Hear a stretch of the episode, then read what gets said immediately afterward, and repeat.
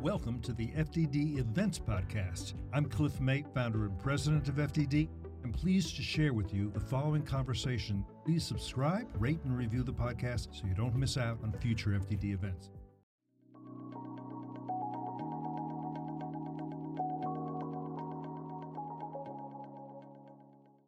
Good morning. It's Wednesday, February 21st. The war in the Middle East is now 138 days old. I'm Jonathan Schanzer, Senior Vice President for Research here at Foundation for Defense of Democracies, and welcome back to the FDD Morning Brief. This is not your everyday program. Actually, it's an every other day program. But just so we're clear, our goal is to summarize the most pressing news out of the Middle East before you're done drinking your coffee. And guess what? We do it in just 20 minutes. Fine, sometimes it's 23 minutes, but you know what I mean. If you like the brevity and if you like the substance, then please do keep tuning in. In a few minutes, we're going to hear from military analyst John Spencer. John has done some groundbreaking work on the IDF, how it operates pursuant to the laws of war, and what it has achieved over the last four months. But before we speak to John, let's talk about those 1.4 million Palestinians now sheltering in the town of Rafah in southern Gaza. We all know IDF ground maneuvers have swept north to south. This has pushed civilians south to the town of Rafah, which is the last bastion of Hamas control in Gaza. For Israel to defeat Hamas, those Gazans need to move. And right now, it's not entirely clear how that's going to happen. Here's what can't happen confusion. Here's what else can't happen a major battle with 1.4 million Palestinians serving as human shields for Hamas. And here's what really can't happen a humanitarian crisis during Ramadan, which starts in a few short weeks. That's a recipe for chaos. Bottom line Israel needs a plan for moving Gazans out of Rafah, a good plan. The majority will need to head north. Israel is preparing to take care of them along the Gaza coast, but some may be unable or unwilling. I firmly believe that Egypt should take in some Gazans temporarily. And to that end, the Sisi regime recently set up an area to house an estimated 100,000 displaced persons along the border. That's good. But it may not end there the Israelis might have to take in some refugees too. And I know this won't sit well with the current government or the Israeli public for that matter.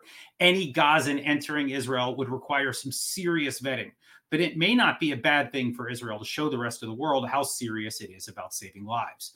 No matter how it all goes down, let me be clear about one thing. The IDF will only defeat Hamas if it does so in Rafah. And that battle cannot occur without solving for the relocation of 1.4 million people. This is high drama, folks. The fate of this war hangs in the balance. And right now, the clock is ticking. Now for your headlines. Headline one The IDF now says it has killed 1,200, uh, 12,000 Hamas fighters since the war began. So let's do the math. 12,000 Hamas KIAs, plus another 10,000 injured to the point that they cannot return to the battlefield, plus another 2,500 arrested. That brings us to, let's do the math, to 24,500 Hamas fighters that can no longer fight. So that means only 6,500 of the original 30,000 remain. Translation The IDF is making real progress. But this brings us back to Rafah. Not all of the remaining Hamas fighters are waiting there, but it's a good bet that a majority are preparing for this showdown. And this brings us back to the imperative of removing those civilians. If this is the final chapter, Israel knows it cannot allow a humanitarian crisis to overshadow what could be a major victory. Headline two Qatar said yesterday that it would be sending medicine to the hostages in Gaza. Sounds good, right? Well, not really. You know what happened last time? After all the negotiating and the minutia with Qatar, the medicine never actually made it to the hostages. The IDF found that medicine with the names of hostages sitting in a trash bin during a raid on the Al Nasser hospital in Khan Yunis. So let me say it again. Qatar is not an ally. It's not even a frenemy. It's a Hamas patron, and it doesn't care about the hostages. If you don't believe me, just ask the Qatari prime minister, who literally said on Monday that the regime wants to end the war without a hostage deal. Not surprisingly, the Israelis chafed at this. Diaspora Minister Amichai Chikli hammered the regime for this on social media. The regime in Doha fired back. In short, we may finally be witnessing the demise of the Qatari negotiating channel If so, good riddance. And headline three China's ambassador to the UN took a shot at the United States yesterday for vetoing the Algerian resolution calling for an immediate humanitarian ceasefire. First of all, with all the criticism I've shared here on the FDD morning brief about the Biden White House policies, this move should be lauded. Of course, I still have my concerns in other areas like waning American deterrence, like scoring political points by dunking on Israel. More on that for another show. But here's the thing about China before the war, Beijing was hot to trot on Israel, hoping to tap into that startup nation stuff that Israel does so well. My FDD colleagues and I warned the Israelis that Beijing was not a friend. I'm not here to say I told you so. I'm pretty sure the Israelis see it all clearly now, but the China account is going to have to be settled sooner or later. For now, other things are pressing. Okay, it's now my pleasure to present to you John Spencer. John is a retired U.S. Army officer. He is currently the chair of Urban Warfare Studies at the Modern War Institute, and he's co director of the Urban Warfare Project. He's put out some fascinating, fascinating research lately. Welcome, John Spencer. Thanks, John. Thanks for having me let me ask you one of your tweets caught my attention recently where you actually went into one of the tunnels or maybe several tunnels in Gaza and you noted some of the similarities and differences between some of the other tunnels combat tunnels that you've been in you want to unpack that a little bit for us Sure. And I also wrote an article about this um, where I give all the details, right? Because I don't just, I try not to just to to give those quotable things, but back it up with all the evidence and research that I've been doing for years on tunnels. But yes, I was recently in Gaza in the tunnel, actually the largest one that they've found that Hamas built right outside the the Israel Gaza border, um, near the Erez humanitarian crossing. That for me, once I went into it, gave me a lot of feelings of the North Korean tunnel that I visited on the South Korean side, of course. Although they take you right down to the crossing point, which is an invasion tunnel. Just these massive tunnels which you could drive cars and, and flow thousands of soldiers into. And that one in Erez or near the Erez crossing felt very close to that, although it actually had more sophisticated um, air ventilation, power, phone wires. And also, while I was in it, even had a, a steel uh, frame construction, really advancements in tunnel building technologies, because there are varieties of handmade tunnels versus you know what we call deep buried military dug tunnels and how many millions of dollars that one tunnel that I was in in Gaza and how different it was to the to all the tunnels that we are seeing as well underneath uh, Gaza. So that's really the biggest difference in the tunnels is that Hamas spent really decades building tunnels for military purposes, which isn't new. There's vast tunnels in North Korea and China, but to build them only underneath civilian areas is very unique to war in general. Yeah, you know, it's funny. I, I was uh, at that. I think it was probably the same major tunnel complex on the South Korea side a few years ago. And there have been some questions raised about whether maybe the North Koreans were involved in building these tunnels. I mean, do you think this was all um, local work by Gazans, or do you think they got a lot of help?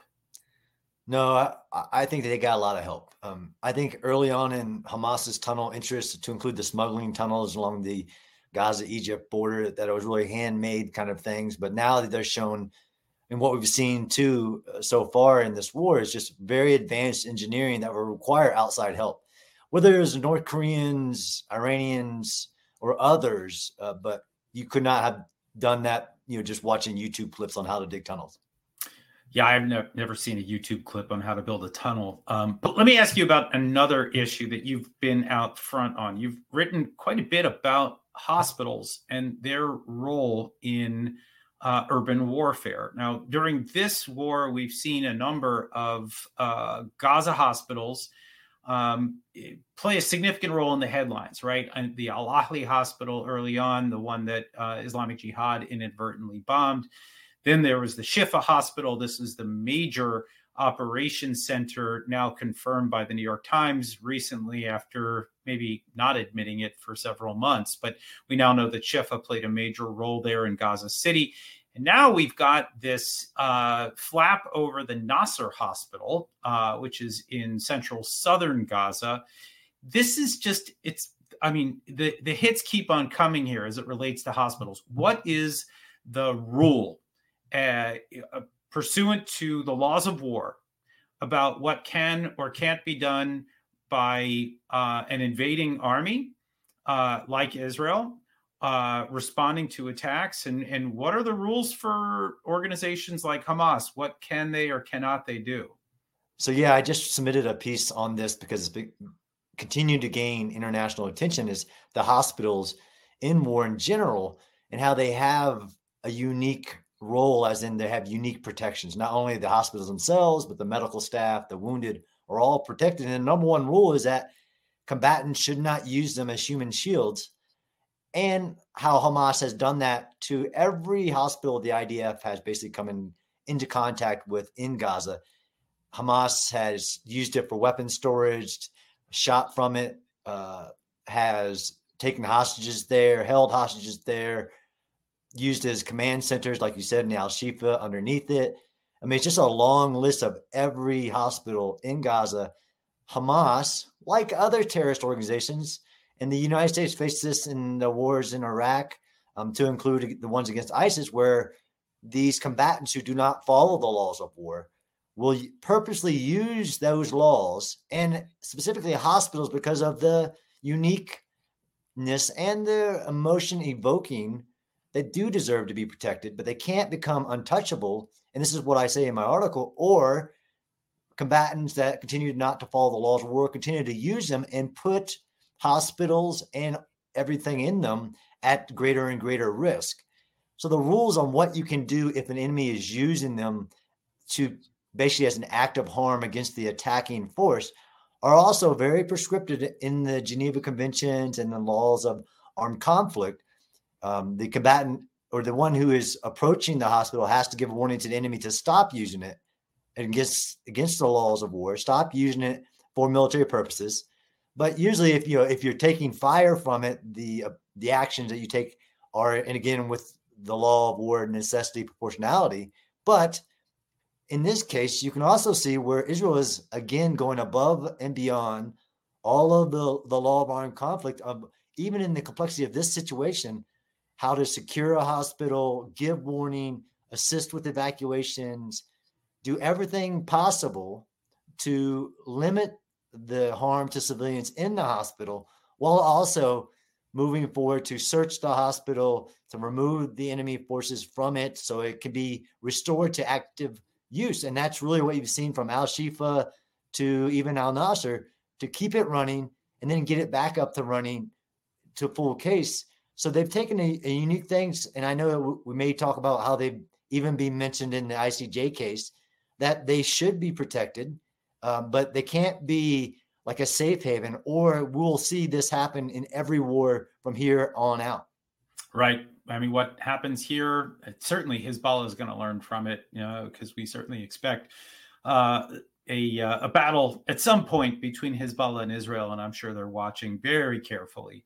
But let me ask you, you know, you said that Israel's gone above and beyond on that, I mean, I've seen your work on the civilian casualty count. And this, of course, has been a major source of friction between Israel and the United States, Israel and a bunch of other countries that have claimed that Israel has not done enough to safeguard uh, civilians and to prevent civilian casualties. You make a very different case here, specifically when you compare what Israel's been doing in Gaza to some of the wars that America has fought in places like Iraq and Afghanistan. Want to unpack that for us? Sure. So I wrote two pieces because I just kept seeing, as somebody who's researched for researched this for over a decade, I kept seeing these false narratives of most destructive, most casualty producing, everything about about this war. One is that there is no comparison to, even to anything that the United States has done post World War II, really. And we can go back to comparisons because people want those mental models. But also, even in the modern era of when given the context that Israel has faced, although no military in the history of war really has faced this level of tunnels underneath civilian areas, hostages being held, rockets being launched from the combat area, the proximity to the existential threat. I mean, there is no comparison. That was really a big point, but I back that up with facts. And if you try to compare, let's say, one battle like the Battle of Mosul, which a lot of people were doing in 2016 and 17, the numbers just don't add up to Israel doing anything more destructive or more casualty producing. It's actually the inverse. Given the context of the of the complexity of the dense urban fight, where you have an embedded enemy and the scale of the enemy. So in that battle of Mosul, there were 3,000 to 5,000 ISIS fighters who had for two years had built a defensive network in Mosul, and it took 100,000 Iraqi security forces backed by the United States and a coalition air power of immense capabilities. It took them nine months destroying most of the city and killing 10,000 civilians. But here's the problem, John, that I have with the casualty counts is that for the first time that I've studied war, people are trying to use the combatant to civilian ratio as some evidence of of basically a law of war violation or moral equivalency of whether the operation should continue. I've never seen that in war. So I actually don't like to go down that road. Although, if you do the numbers, if you take the Hamas numbers, although that's a new one in war too, I've never seen a war or an urban battle where anyone, let alone the enemy like Hamas, can give you a daily running civilian casualty count down to the single digit. I mean, it was a year after the Battle of Mosul, and the Iraqi government still did not know how many civilians had died in that battle because it's just not the way it works. You, you can't have that fidelity. But let's say we took the Hamas numbers. Yes, the civilian casualties, which are usually 90% of the casualties in modern wars. So that that's a terrible statistic. But even given that number, what Israel has done is historic, as in the low civilian casualty to the 30,000 combatants that they're fighting, which no military has faced that scale inside of an urban area, dug in like this. It, it's really interesting how the again, I, there's three things that I, you know, three types of lies, lies, damn lies, and statistics, is that people are looking for any statistic that would make this look like it was something comparable. It's not, or that Israel hasn't taken these unique civilian harm mitigation steps, which are historic as well. And I did that in another article showing that even when the US military faced a small version of these type of challenges, like in the first and second battle of Fallujah, which were the the biggest urban battle of the Iraq War, or the biggest urban battle since World War II, Battle of Mosul 2016, that the level of civilian harm mitigation steps waiting to go into the environment, calling, dropping flyers, calling everybody, handing out your military maps. Israel is setting a standard that I, I actually fear at this point will be hard to replicate because there's no U.S. force or a coalition force that I know of that has that capability to put thousands of soldiers on phones calling into an environment to handing out our military maps and telegraphing every place that we're going to be in that urban environment it's a standard that will be hard to replicate but for some reason that that isn't palatable to people who haven't watched wars at all let alone just the wars in the middle east. All right last question for you here. I, I want to just ask you broadly how do you think israel's performed in all this? I mean i think we're picking up here that israel's gone above and beyond. It's preserved as many civilian lives as possible. It's doing impossible things uh, in hospitals. But I mean, I've heard Israeli uh, uh, military uh, types tell me that this war is unprecedented in the sense that Israel is now trying to tackle something like 500 miles of tunnels beneath the ground and also fighting a brutal urban war above ground. Do you agree with that assessment? Are there other things that we can point to here about what the IDF is facing? Absolutely. And the hostages and the global international condemnation, because all war is a contest of will. And Israel had to balance the international community's will as they were doing what everybody, to include me, thought was impossible. I, as somebody, is one of the few people who's uh, studied this type of combat for years I thought Israel would lose thousands of soldiers. It would take months, it took nine months to clear one city, and, and Israel is facing basically seven massive city fights. I thought it would take months just to clear Gaza City. By every metric, to include civilian casualties, what Israel has done is historic, as in in its effectiveness. While the pictures don't show that, and if you want to see pictures of any urban battle and where cities look like they're completely destroyed, it's the reality. But by every metric, I it is historic, as in, in comparison to every urban battle that's ever happened in history, what Israel has done against the context of the mission, the size of the enemy, the tunnels, which I thought that would make the fight uh, massively different. The fact that the hostages are present, the rockets, it, they they will take their place in history as one of the most effective in accomplishing the mission, which is very clear. Actually, in, in, in a lot of urban battles, it's either destroy the enemy, liberate the city. The, the metrics aren't as clear. You have to give Israel credit for the pace in which they've cleared dense urban terrain, the number of enemy combatants they've eliminated, and eh, the civilian harm mitigation steps they've put in place. All right. Well, can't argue with you there. I do think this has been a a, uh, a master class, if you will, in in the way that Israel's conducted itself. Of course, the uh, international condemnation keeps coming. The pressure keeps coming at the UN as well. We'll continue to watch all of that. But in the meantime, I do want to thank you, John Spencer, for taking some time out to speak with us today on the FDD Morning Brief. Thank you. Okay, here's what FDD has on tap for you today.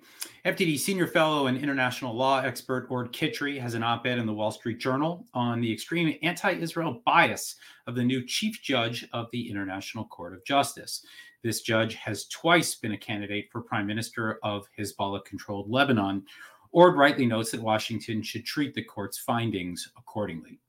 My two brilliant colleagues at FDD Center on Military and Political Power, CMPP, H.R. McMaster and Brad Bowman have a new piece in Newsweek where they explain how America's enemies, China, Russia, and Iran, are increasingly working together. With Iran and Russia already at war against Ukraine and Israel, Xi Jinping may be mulling his options for Taiwan. We've always got an eye on China here at FDD.